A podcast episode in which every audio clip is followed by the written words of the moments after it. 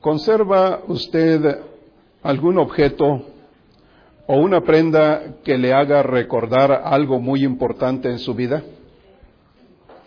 ¿Ha dado usted a alguien alguna prenda, algún objeto que tenga un gran valor? Fíjese que yo guardo en mi cartera buena parte de los cientos de dólares que traigo aquí. Miles, ya no caben casi conservo un clavo y me sorprende que el detector de metales en el aeropuerto no suene cada vez que yo paso por ahí. Pero este clavo tiene un significado muy especial para mí. Tengo años guardándolo y lo paso de una cartera a otra. Porque al final les voy a decir lo que significa para mí, pero para mí es una prenda muy importante. La recibí en una predicación que un hermano presentó y al finalizar su discurso nos dio a cada uno de los presentes uno de estos clavos. Y dijo, guárdenlo ahí. Y yo lo he guardado hasta el día de hoy, ya tengo varios años. Traigo a colación este punto, hermanos, porque hoy hablaremos de la cena del Señor. Hoy hablaremos, hermanos, de lo que Jesús quiso dejarnos como un elemento tangible de una enseñanza espiritual muy importante. Y yo quiero, hermanos, que nos vayamos a la Escritura esta mañana para leer un pasaje de la Escritura en el capítulo 11 de la carta de la primera carta a los Corintios y versículos 23 al 29. Y con todo respeto que siempre merece la palabra del Señor, quiero que leamos, hermanos, este pasaje. Primera de Corintios, capítulo 11, versículos 23 al 29. Si ya lo tienen, leamos. Porque yo recibí del Señor lo que también les he enseñado, que el Señor Jesús, la noche que fue entregado, tomó pan y habiendo dado gracias, lo partió y dijo, Tomad, comed, esto es mi cuerpo que por vosotros es partido, haced esto en memoria de mí. Asimismo tomó también la copa después de haber cenado, diciendo, Esta copa es el nuevo pacto en mi sangre, haced esto todas las veces que la bebiereis en memoria de mí. Así pues, Todas las veces que comieres este pan y bebieres esta copa, la muerte del Señor anunciáis hasta que Él venga. De manera que cualquiera que comiere este pan o bebiera esta copa del Señor indignamente, será culpado del cuerpo y de la sangre del Señor. Por tanto, pruébese cada uno a sí mismo y coma así del pan y beba de la copa. Porque el que come y bebe indignamente, sin discernir el cuerpo del Señor, juicio come y bebe para sí. Este día, hermanos, es un día muy importante, como cada primer día de la semana, porque nos reunimos para honrar a Dios. Pero es un día también importante porque Dios quiere hablar a nuestro corazón, porque Dios quiere hablar a nuestra mente y a nuestro corazón. Y Dios ha puesto de alguna manera, hermanos, en mí el poder compartir con ustedes este tema que tiene que ver con la cena del Señor. Y quiero hablar de seis puntos de manera breve acerca de lo que la cena del Señor significa, es y representa para nosotros. En este pasaje que hemos leído vamos a encontrar varios de estos puntos y el primer punto, hermanos, que yo quiero mencionar sobre este tema de la Cena del Señor es el origen de esta práctica. Dice el versículo 23, cuando el apóstol Pablo escribe estas palabras a la iglesia de Corinto, les dice, yo recibí del Señor lo que también les he enseñado, que el Señor Jesús la noche que fue entregado. Y ahí tenemos, hermanos, el cuándo. ¿Cuándo se dio origen a la cena del Señor? La noche en que el Señor Jesús fue entregado. Los cuatro evangelios en el Nuevo Testamento nos hablan de este suceso. Nos dicen que se acercaba el momento final del ministerio de Cristo. Y se acercaba también el momento de la celebración de la cena pascual.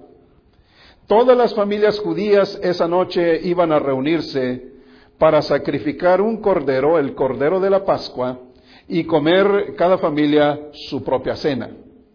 Jesús, que su familia eran sus apóstoles, les pidió que prepararan un lugar donde él podría celebrar esa cena pascual con ellos.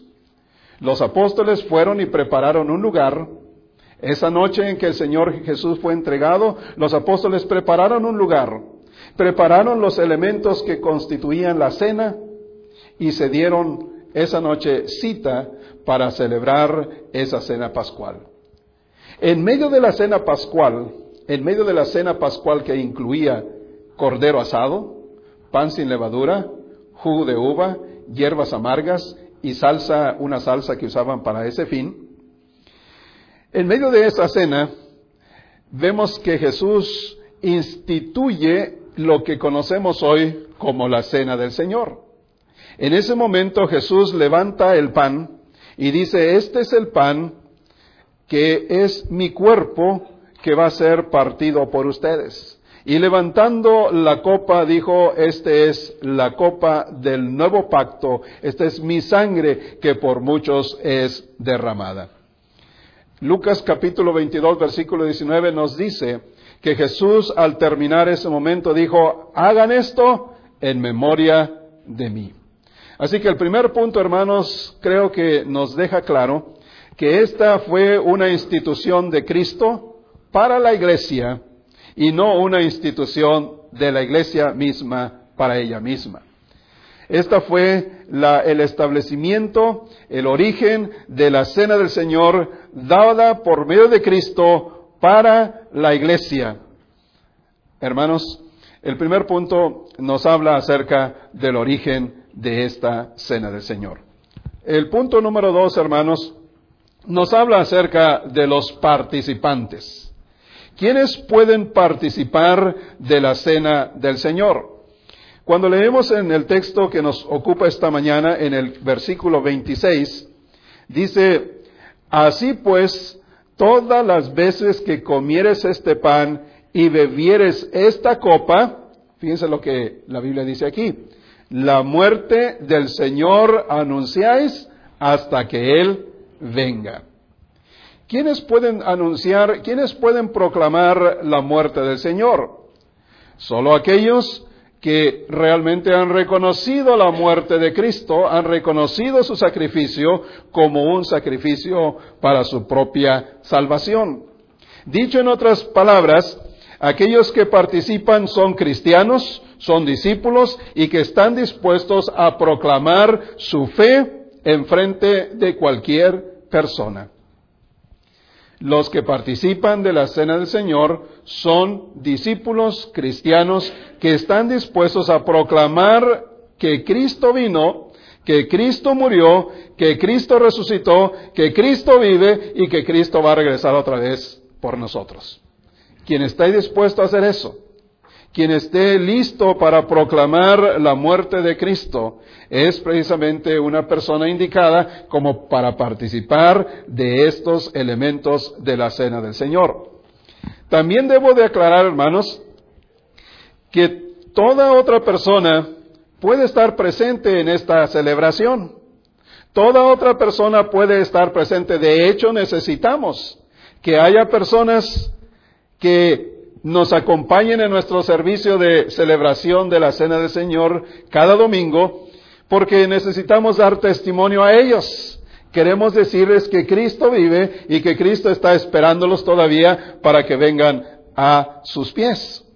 Así que este acto de la cena del Señor no es un acto que se hace en privado, que se hace en oculto, no es un acto supersticioso donde solamente algunas pocas personas en secreto y en oscuro participan de estos elementos, es un acto en público, es un acto a la luz del día, es un acto para que todos puedan presenciar lo que significa tomar la cena del Señor.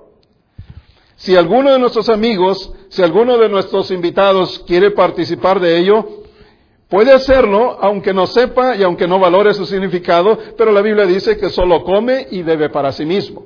Pero no hay ningún valor espiritual si alguien no está dispuesto a reconocer el sacrificio y el valor del sacrificio de Cristo. Así que los que participan, hermanos, son aquellos hermanos cristianos, discípulos, que están dispuestos a proclamar de Cristo, de su vida, de su muerte y de que Él nuevamente va a venir por nosotros. Tercer punto, hermanos. La acción física, la participación de estos elementos. En las Sagradas Escrituras, a este momento de la cena del Señor, también le llama la mesa del Señor. Es una frase con la cual se distingue este momento, la cena del Señor o la mesa del Señor. Pero también se utiliza una tercera frase que es el partimiento del pan. Así que cualquiera de esas tres frases son frases bíblicas, son frases aceptables, son frases que identifican este momento de la celebración de la cena del Señor. Pero alguien podría objetar y decir, bueno, ¿por qué se le llama cena si nosotros sabemos que la cena es después de las cinco de la tarde y después de las ocho de la noche no ceno nada, pero ¿por qué le llaman cena del Señor si a veces se celebra en la mañana o se celebra como hoy en mediodía? ¿Por qué se le llama cena cuando en realidad no es más que un pedacito de pan y un poco de fruto de la vid? Alguien podría hacer esa pregunta. Pero se le llama cena del Señor, hermanos, en recordatorio a la cena que Jesús tuvo con sus discípulos en primer lugar. Y en segundo lugar, lugar, se le llama cena del Señor porque así la Biblia lo menciona en el capítulo 11 de este mismo pasaje, pero en el versículo 20 dice, cuando pues os reunís vosotros, esto no es comer la cena del Señor, aunque, aunque, el contexto está hablando de algo que pasó con la cena del Señor en la iglesia de Corinto, pero el punto es que se le llama cena del Señor. Muy bien. La cena consiste, hermanos, en comer pan y beber de esta copa. El pan sin levadura es lo más cercano al original que Jesús y sus discípulos participaron. El fruto de uva, la Biblia no distingue si es jugo de uva fresco, como algunos de nuestros hermanos allá en Centroamérica, compran las uvas, que las uvas son muy caras en Centroamérica porque no se produce cerca de esos lugares, tienen que importarlos desde Sudamérica o desde Norteamérica y les sale muy caro, pero ellos prefieren exprimir cada domingo uvas, exprimirlas con, no sé, sus manos, no a la manera antigua que era exprimida con los pies, pero hoy la exprimen con las manos, jugos, eh, uva, realmente uva fresca, y de ese uh, jugo que sale, eso es lo que ellos participan en la cena del Señor. La Biblia no distingue si es jugo de uva fresco o jugo de uva fermentado. Algunos de las iglesias celebran la cena del Señor con jugo de uva fermentado. Pero nosotros aquí en el lado occidental del mundo preferimos hacerlo con jugo de uva fresco por la sencilla razón de que en nuestro continente americano el alcoholismo ha golpeado muy duramente nuestros, nuestra sociedad al punto de que si alguna persona está en el programa de Alcohólicos Anónimos y luego viene a una, lo invitamos a la iglesia, se convierte al Señor y luego participa de la cena del Señor y le damos un traguito de esa jugo de uva fermentado con alcohol, ¿qué es lo que va a pasar en él? Ustedes saben lo que va a pasar. Entonces, como en nuestro continente ha sido golpeado muy fuerte por el alcoholismo, preferimos tomar jugo de uva fresco. Claro que sería lo más ideal si tuviéramos una persona o personas encargadas de exprimir cada domingo el jugo de uva fresco y tomáramos de allí. Pero en su defecto compramos jugo de uva marca Welch, ¿cómo se llama esta marca? Pero creemos que es lo más acercado al jugo de uva fresco, jugo de uva natural. Creo yo, hermanos, que si alguien usara eh, galletas saladas o usara Coca-Cola para celebrar la cena del Señor, creo que iría más allá de lo que es la libertad. Creo que iría a una falta de respeto si alguien usara galletas saladas o crackers de las diferentes eh, marcas y sabores y luego Coca-Cola o Kool-Aid o cualquier otra, otra bebida, eh, creo que sería faltarle el respeto a un acto tan importante como es la cena del Señor. Así que la, participación es del pan sin levadura y del jugo de uva que nosotros ah, lo celebramos cada primer día de la semana. Punto número cuatro. ¿Cuál es el propósito de la cena del Señor? Bueno, aquí la, Biblia dice que cuando Cristo instituyó la cena del Señor, les dijo, hagan esto en memoria de mí. Yo no sé cuántos casados traen su anillo aquí. Hay algunos casados aquí que traen sus anillos. Ustedes me preguntarán por qué pasó, usted está hablando de los anillos y usted no lo trae. Bueno, el mío se me rompió, hermanos, se me quebró, no lo he reparado, pero mi esposa sabe que tengo un anillo en el corazón, ¿verdad? Para ella. Pero el anillo matrimonial, hermanos, es una prenda que nos ayuda a recordar. Especialmente cuando uno está en el proceso de adaptación los primeros años, uno necesita mirar frecuentemente el anillo, decir, eh, ay, me casé, tenemos que aguantar, ¿verdad? Aquí, aquí me tocó estar, fue mi decisión y vamos a seguir adelante. Eh, el anillo nos hace recordar nuestro compromiso que tenemos, que tenemos con nuestra esposa. El anillo también, en cierta manera, nos protege, porque nos protege contra personas allá afuera. Si no nos ven el anillo, pueden eh, quizás poner sus ojos en nosotros y, hacer insinuaciones eh, no convenientes para los que estamos casados. Entonces el anillo siempre cuando alguien está casado y respeta su matrimonio y se ve que alguien está queriendo propasarse, inmediatamente como que levanta su mano para que se dé cuenta sin decirle, yo estoy casado, yo estoy casada, no te atrevas a decirme alguna proposición. Sí, no te atrevas a, a hacerme insinuaciones inapropiadas. Así que el anillo, hermanos, es una prenda que nos ayuda a recordar, que nos libra de algunos peligros en el mundo en que vivimos. Y de igual manera, hermanos, Cristo dijo, hagan esto en memoria de mí. Cada vez que nosotros tomamos la cena del Señor, es estar en nuestra mente, hermanos, en nuestra mente, recordando la obra salvadora que Cristo Jesús hizo por nosotros. Es un momento para recordar su sufrimiento. Es un momento para recordar el juicio injusto que sufrió. Es un momento para recordar la condenación injusta a la cual Poncio Pilato lo entregó. Es un momento para recordar los azotes sin número que él recibió. Es un momento para recordar los clavos que atravesaron sus manos y sus pies. La tumba donde fue puesto el tercer día que él resucitó de aquella tumba. Es el momento de recordar lo que Cristo hizo por nosotros y saber que Él vive hoy y que por su herida fuimos nosotros sanados. Debemos recordar su obra completa, su obra única, su obra perfecta que Él hizo en la cruz por nosotros para nuestra salvación y nuestra respuesta ante ese recordatorio de la muerte de Cristo debe ser un profundo agradecimiento y una profunda adoración por lo que Él hizo por nosotros. Por eso, hermanos, la cena del Señor es importante porque nos ayuda a recordar lo que Cristo hizo por nosotros. Punto número cinco, hermanos. Si la cena del Señor solo consistiera en comer el pan, en beber de la copa y hacer memoria de Cristo, hasta el diablo podría hacer eso. El diablo podría entrar si pudiera dársele un cuerpo y pudiera estar aquí sentado y pudiera tomar del pan y pudiera beber de la copa y pudiera pensar a lo mejor en el sacrificio de Cristo. Pero hay algo que hace muy importante y muy diferente la cena del Señor para nosotros y es la unión espiritual con Cristo.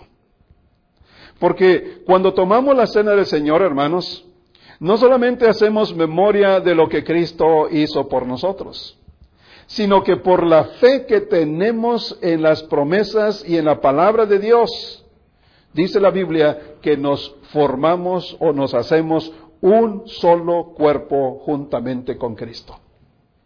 En 1 Corintios capítulo 10, versículo 16, dice eso.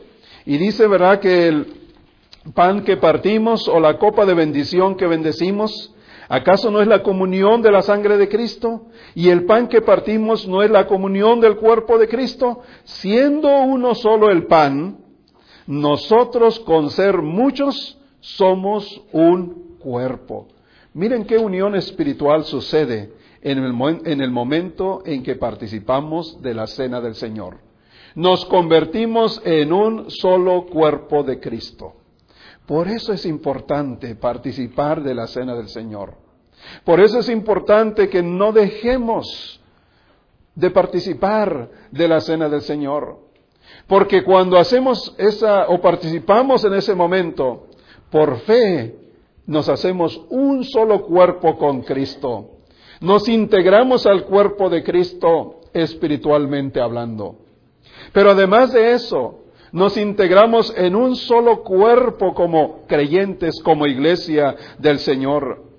Es importantísimo, hermanos, que nosotros nos integremos no solamente al cuerpo de Cristo, sino también en nosotros mismos como un cuerpo donde ya no hay distinciones políticas, donde ya no hay distinciones sociales, donde ya no hay distinciones de diversas clases que este mundo nos presenta. Somos un solo cuerpo cuando participamos de aquel pan y de aquel fruto de la vida.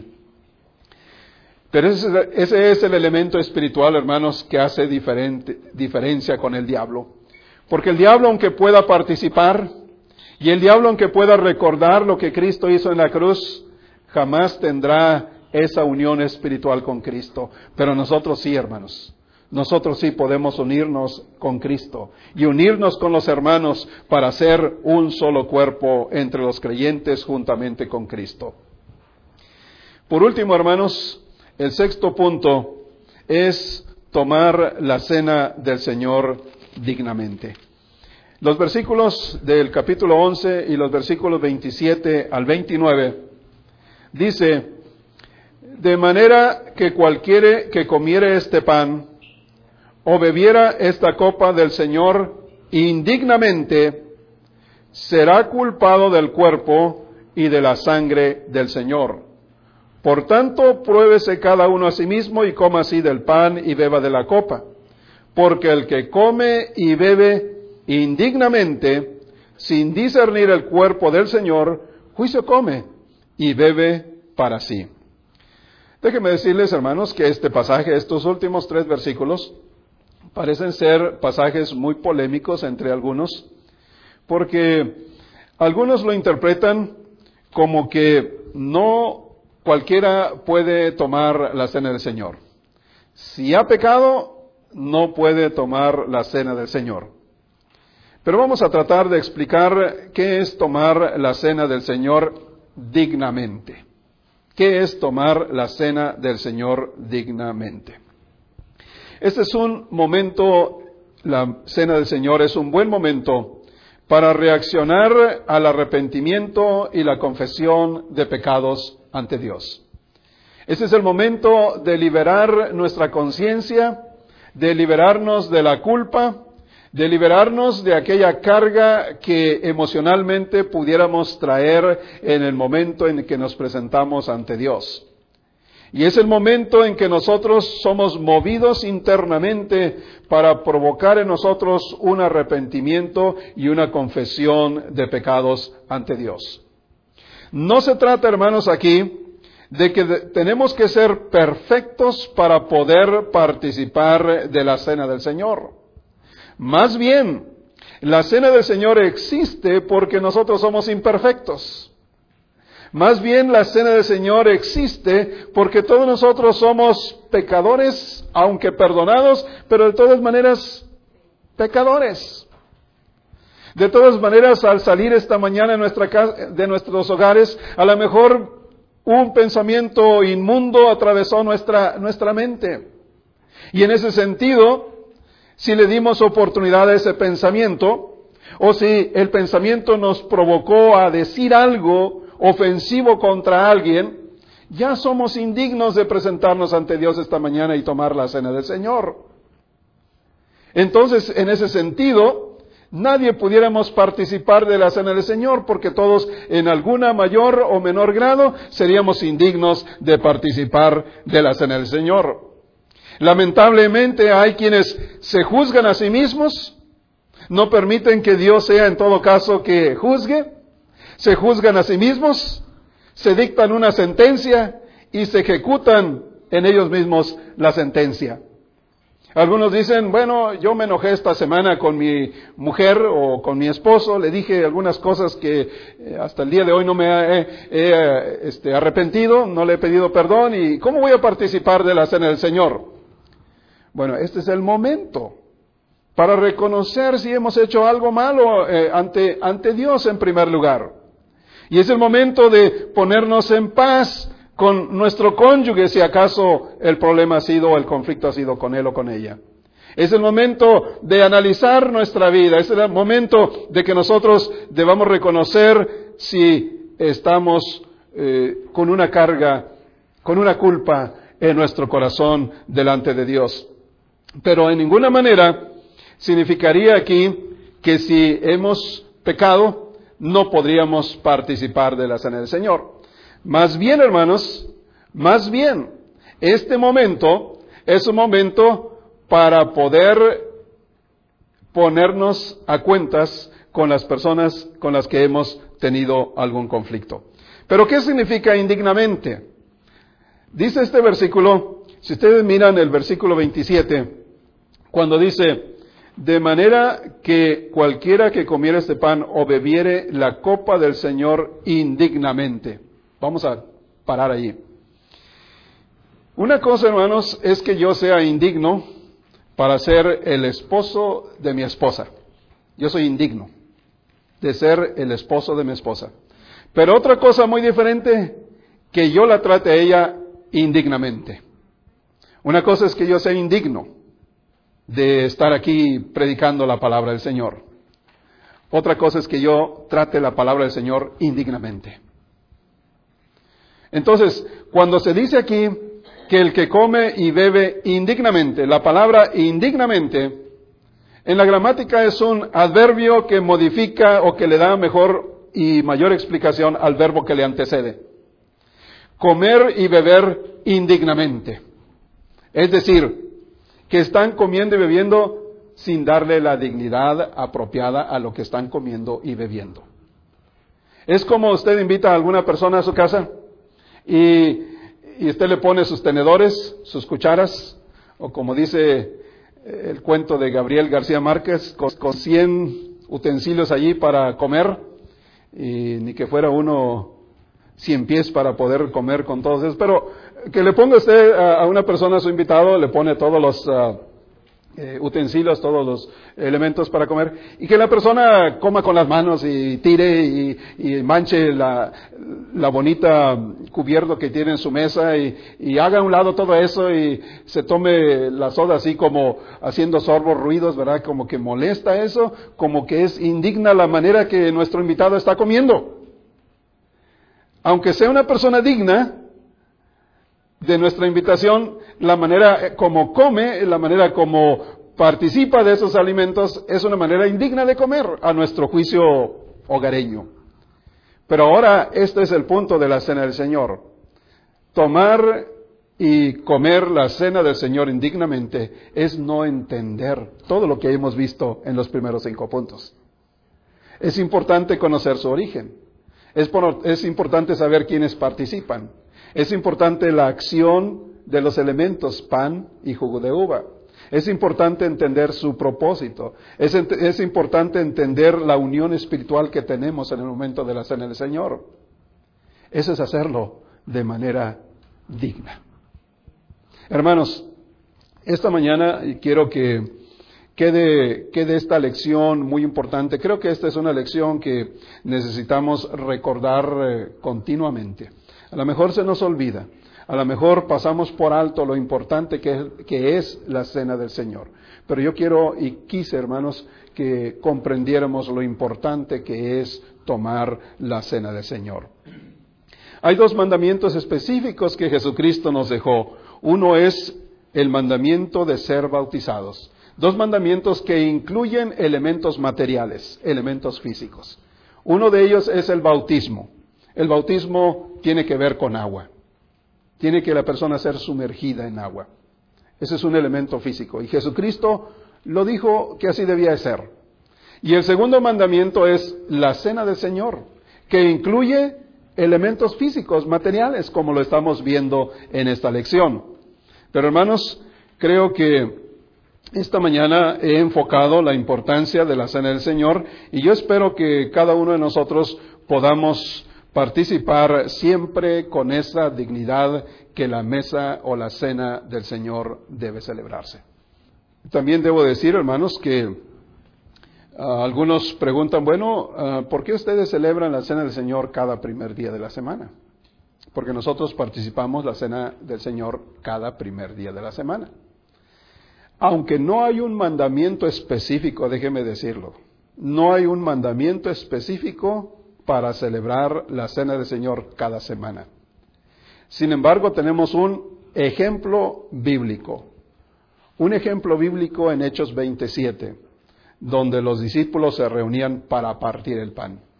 Y además de eso tenemos la evidencia histórica que nos ayuda a entender que los primeros cristianos se reunían el primer día de la semana para participar de la cena del Señor. De manera que si alguien lo celebra cada mes, o lo celebra cada tres meses, o hay quienes lo celebran cada seis meses, o cada año.